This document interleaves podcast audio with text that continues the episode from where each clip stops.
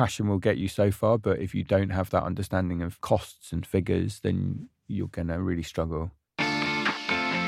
Hello, and welcome to this special episode of Shopify on Location. I'm Shuang Esther Shan in central London. So, I was wandering around the Seven Dials food market with a friend the other day. We were mesmerized by the ever flowing conveyor belt of cheeses at the restaurant Pick and Cheese. Turns out it's a part of a larger business called the Cheese Bar. Its founder, Matthew Carver, started the business over eight years ago as a food truck. Since then, it's grown into two restaurant locations, a dining on a barge experience, a retail store, and it's entered e commerce with a cheese and wine subscription and merchandise. Matthew joins us now to chat about his business journey and share advice for aspiring food entrepreneurs. Welcome to the show, Matthew. Thank you. Thank you for having me. So, very excited to chat. I know that before you started the business, you actually did extensive research and you spent time in the United States and then you came back home to London. So, what were some of the key lessons you learned during your travels? The research trip was really kind of trying to gain insight into food trends, especially with kind of street food and food trucks. At the time in, in, in London, our kind of like food truck or street food culture was just sort of taking shape. And so the idea was to go to the States and see what was happening there because the industry was maybe a few years further down the road than we were. So some of the biggest findings, I think, well, essentially that grilled cheese sandwiches are super popular. Um, I think that was the main thing that I took away. I took away that that the grilled cheese sandwich is just really popular, and I also visited uh, a restaurant in San Francisco called Mission Cheese that promoted and championed small producer American cheeses, um, and that really inspired me to take an interest in the cheeses that were produced in this country and find out more about yeah what was on our doorstep. So you come back to London and you want to start this food truck. How did you prepare for that? I came back from traveling in uh, April of 2013, I did what most people do, and I'm like, right, I'm going to start this business, um, and then didn't start it for like another year. it's it's very daunting starting a business, and I think for for a while the idea of it is easier than actually getting started. I fell back into work when I came back, um, did some work, saved some money, and I I did have I did have intentions to start it, but it took me a bit longer than I, I thought until eventually in the beginning of 2014, a friend of mine signed me up to do a food market um, behind my back, I think, to kind of push me into actually actually getting started and not just talking about it. That's a good friend. So, steps to actually start this business like, how did you find a truck? How did you get your finances in order? Yeah, we came up with the idea of the cheese truck and wanted to be a food truck, but didn't have any money to have a food truck. Classic. Uh, so, we started with a market stall, um, fairly low financial startup costs. I think probably somewhere in the region of a few hundred pounds to buy like a kind of a, a, griddle to cook the sandwiches on and some kind of you know Tupperwares and basic kitchen equipment. And so, so we started quite simply like that. Worked really hard, did quite a lot of markets and events and festivals in our first sort of five or six months and managed to eventually save enough money to buy our first food truck, which was an old vintage ice cream van um, that we bought very cheap and badly converted ourselves. And so, yeah, we, we were kind of like bootstrapped bootstrap business startup, I suppose. Mm-hmm. And I like that there's a consistent dairy theme to your vehicle yeah. from ice cream to cheese.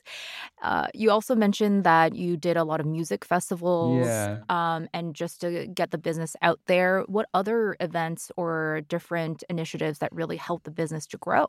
Quite a big spectrum. I think we were really lucky at the time that we were like in the right industry at the right time. So street food in kind of 2014 2015 in london was just really kicking off.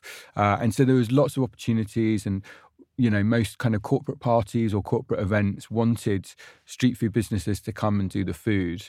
And there wasn't that many street food businesses at that time. You know i think there was probably about 25 or 30 food trucks in london at that time who all kind of knew each other and were getting lots of work. And so i, I think we were quite lucky to come be in those first founding people in, in the kind of London food truck scene.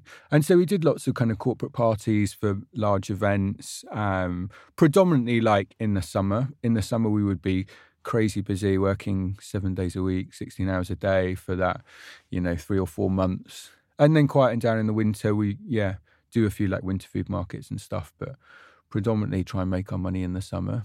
This sounds pretty strange for someone who sounds like me. I'm I'm Canadian, but I actually have a weird interest in British street food scene. I feel like there's like a pipeline. No, I think Honest Burger was like from street food to like a retail location, Pizza Pilgrims, uh, which we also had on the show before.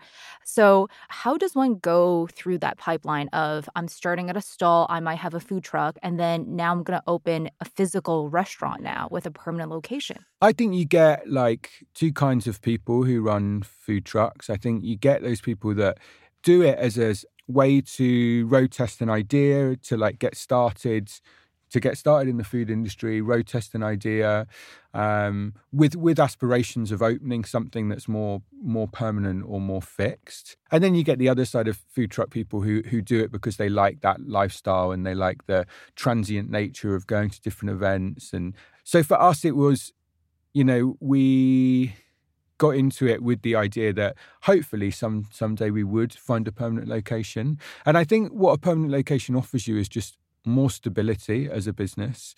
Bricks and mortar is great because it's year round, it's it's more consistent. You're not at the mercy of what events or what festivals you've got coming up. And yeah, so it felt like quite a logical step. And I think it allows you to expand on what you do um, with kind of food trucks and street food. You keep your menus very simple um, because you have to execute it on the street. Whereas with a restaurant, it allows you more kind of creative freedom to like expand on that and and to offer more of an experience. For those who are hoping to go through the same journey, Mm. what are some things that they should be aware of when committing to a physical permanent location? The hardest bit with it is that that you are committing to a to a seven day a week permanent place. Um, and unlike a food, you know, if you go to a festival and it you have a rubbish three days, you just don't go back. But if you take on a site and you're signing up to it for the next 10 years seven days a week you have to you have to find out how to make it work however hard that is um, i think it shouldn't be underestimated the yeah how much more mentally taxing that is the kind of seven day a week operation um, you know st- street food and food trucks predominantly three or five days a week maximum so you know whatever happens come monday the chances are you can have a lie in and you know forget about the weekend whereas yeah with the permanent location it is all consuming which is good and bad So, speaking of one of your physical locations, the Seven Dials Market Pick and Cheese is how I discovered you. Obviously, wine and cheese, beautiful concept. Everyone loves it. Uh, as long as you're not lactose intolerant. Yeah. But when I was looking at it, I was thinking, wow, what a perfect business model. Mm. There seems to be little prep. It's very eye catching.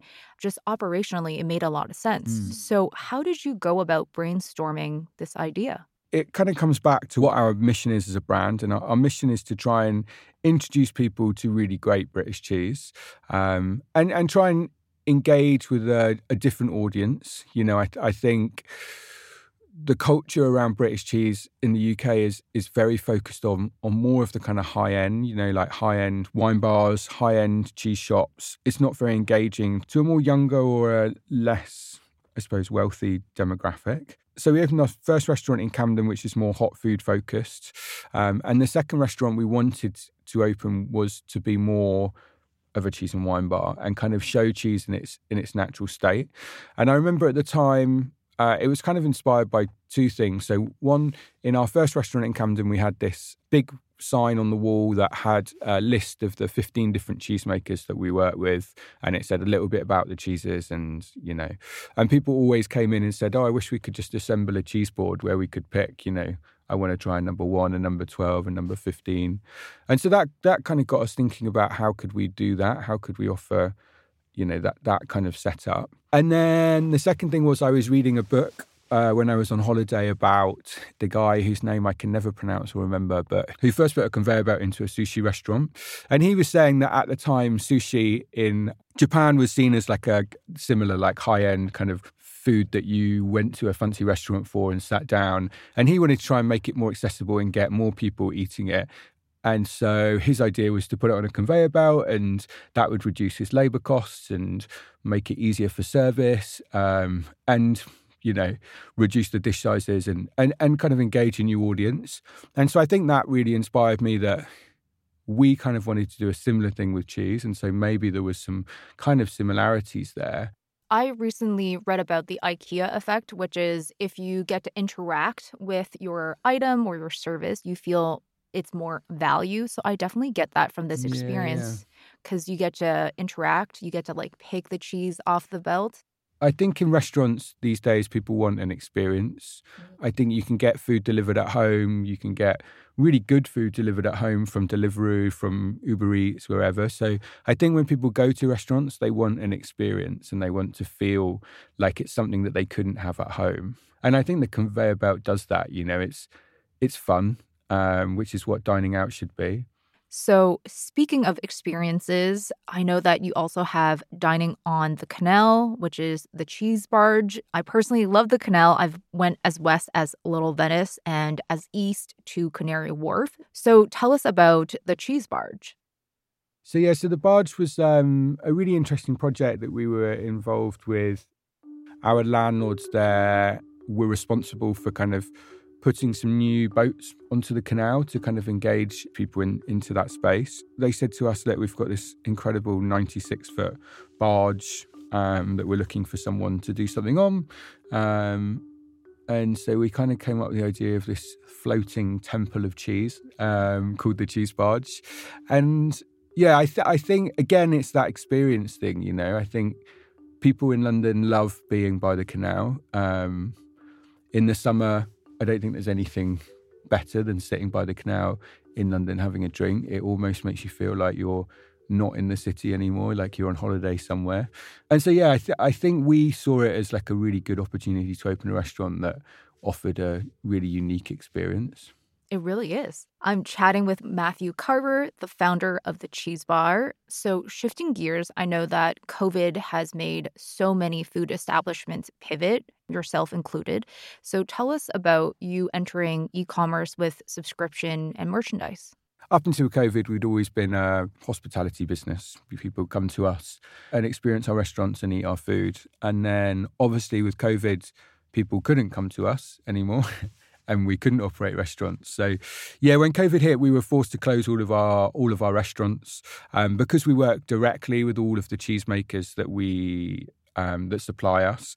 We had a an inordinate amount of perishable cheese. And B, we had a commitment and a responsibility to those producers to keep selling their cheese and finding a way for them to find a market for it. And so straight away, I, I can remember overnight when we closed the restaurants, Helen and Taylor, who worked with me, very quickly found Shopify and uh, found it pretty quick and easy just to set up a, a really basic online um, site uh, that we posted, you know, through our mailing list on our Instagram and said, you know, we are obviously closed in the restaurants, but we're selling cheese and wine online. And initially it was for just delivery in London, uh, and we used to deliver ourselves. And then after I don't know, a month, we got into kind of nationwide and paired with a courier and started shipping it all across the country. And then, yeah, I, sp- I suppose we never kind of looked back from that. Um, yeah, it's it's interesting, I suppose, that COVID forces you to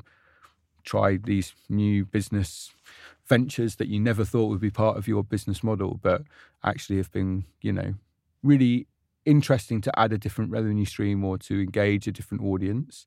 You know, I think it's enabled us to interact with people from all over the country in ways that maybe the restaurants don't so much. So, what were some challenges shipping perishables and the logistics of it all? Yeah, I think shipping perishable items is definitely the definitely was the most challenging thing. Yeah, I think it's it's that uh, not having complete control over your customer journey. With the restaurants, people come in and we can control the whole experience from the moment they come in the door to the moment they leave. But with with shipping stuff around the country, you're so reliant on couriers finding people's houses and keeping it in a safe space, or making an effort to find a a doorway that isn't maybe the most obvious. yeah, packaging stuff, sending bottles of wine, learning, you know, how to package bottles of wine and how to bubble wrap things and all of those many joys was definitely initially um yeah initially quite a steep learning curve and you also have really nice merch. Like Thank I would you. I would want to wear those cheese socks and have a cheese poster in my house. So, how did you go about designing everything? i want everything our business does to be intentional and i think sometimes with merchandise and stuff from restaurants it can be un unthought through or oh, i will just put our brand name on something and people will buy it but i think I wanted to make sure that things that we created were interesting and relevant and had thought behind them.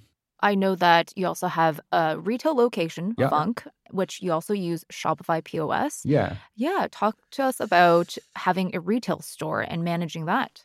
So we opened the retail store again during COVID. So we closed the restaurants and everything uh, in kind of March 2020, like everyone else. And we did mail order and shipping nationwide all through the summer. And then as we got more towards Christmas, so like October is relatively near Christmas, I suppose. Selling cheese at Christmas is a is a big thing. Most cheese shops will make sixty or seventy percent of their yearly revenue in the month of December.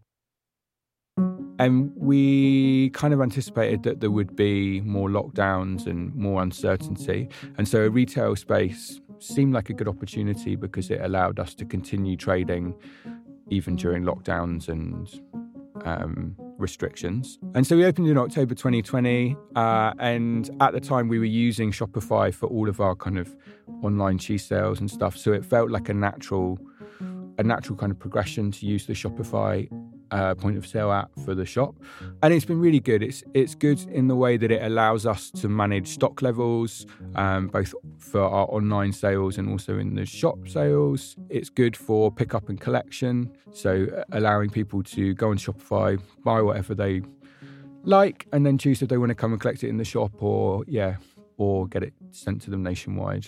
Ease of use and ease of how the online and the and the physical location of funk work together was just really useful.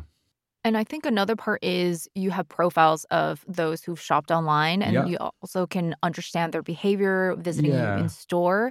So, yeah, what kind of data insights or different initiatives, whether it's email or different types of communication you've used throughout interacting with customers, whether online or in the retail store?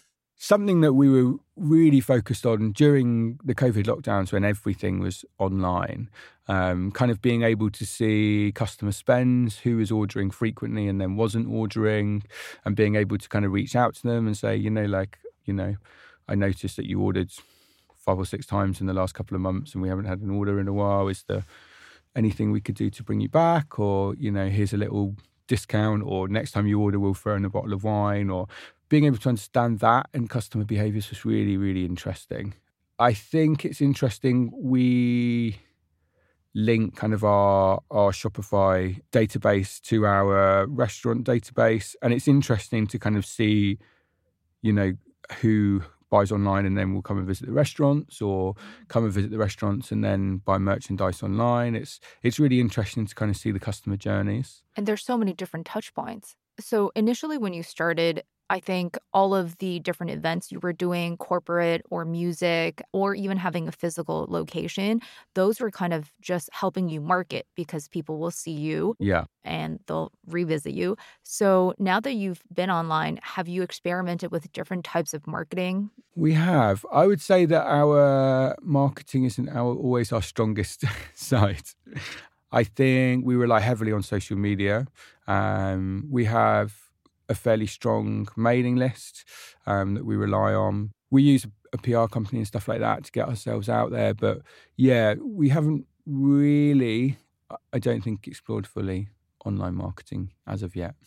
Something for the next chapter. Yeah, yeah, definitely. So excited to chat more, Matthew. Hope you're enjoying our conversation about Matthew's food business journey. If you haven't already, follow or subscribe to Shopify Masters wherever you listen to podcasts and leave us a review or comment for the show.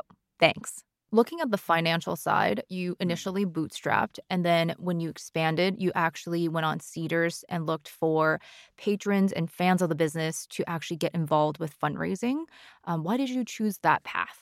I think there was demand there at the time from people who were fans of the business or people who we knew who wanted to kind of share in our journey. It seemed like an interesting way to raise capital. I think I liked the idea of not particularly having one large investor who we were at the mercy of, but having this kind of group of people who believe in what we do, who help to fund the business and then share in the rewards.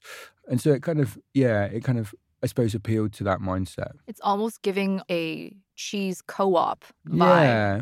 yeah. yeah. Have you ever toyed with the idea of, to your point, angel or venture capital investment, or does that not sound appealing at all? Yeah, I mean, we have toyed with the idea. I think as you grow in business, you are more aware of the pros and cons of both. And I think I've become more open to the idea of like an angel or a private investor. Um, I think there's something quite good about having, contrary to what I thought maybe four or five years ago, I think there is something quite good about having someone to answer to. And and as you know, as a business, someone who you can talk to or talk ideas through, who's been there, or yeah, I think someone with an industry experience in that mm-hmm. would be quite useful. Yeah.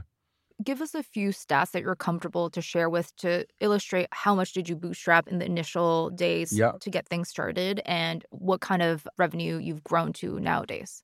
When we first started, in terms of you know money, I would say we we got started with five five or six hundred pounds. You know, um, back in 2014 and we managed to save a little bit up and, and bought our first truck for a, a, few thousand pounds. And in those days, when you, you were bootstrapping, you would just work your socks off until you could afford what you needed and then work your socks off for the next thing and keep going like that. So in 2016, we raised about 130,000 pounds to open our first restaurant. Uh, and then we raised again in 2018 and raised close to 200,000 pounds to open our second restaurant. Post COVID, our turnover is somewhere in the region of like two and a half to three million. And that's very substantial growth from very scrappy means, especially in an industry where, you know, margins are pretty thin. There's also a turnover of staff. What advice financially you have for people who want to go into the food industry? I think my biggest learning is that you have to really be on your costs and know your numbers. I think we're an industry that has a lot of passionate people who get into restaurants, get into food because they have a real passion for that. And I think you do have to have a passion because it's, you know, like you say, the, the margins are tight and it's antisocial hours a lot of the time. You have to be doing it because you love what you do. But I think you also have to have that kind of understanding and awareness of what what goes beyond that is is figures and and passion will get you so far but if you don't have that understanding of costs and figures, then you're going to really struggle. I think the important thing is to know that you have the passion for doing it, but also make yourself aware and spend the time to understand the financial side of it and, and what you need to make that a success. You have to be profitable in order to keep yeah. going. Another part I'm interested in your journey is you started off by working and being face to face with customers, and now you have an office and you have to manage different locations. So you are limited in your interaction with customers. Uh, how has that mind shift been for you? Good question.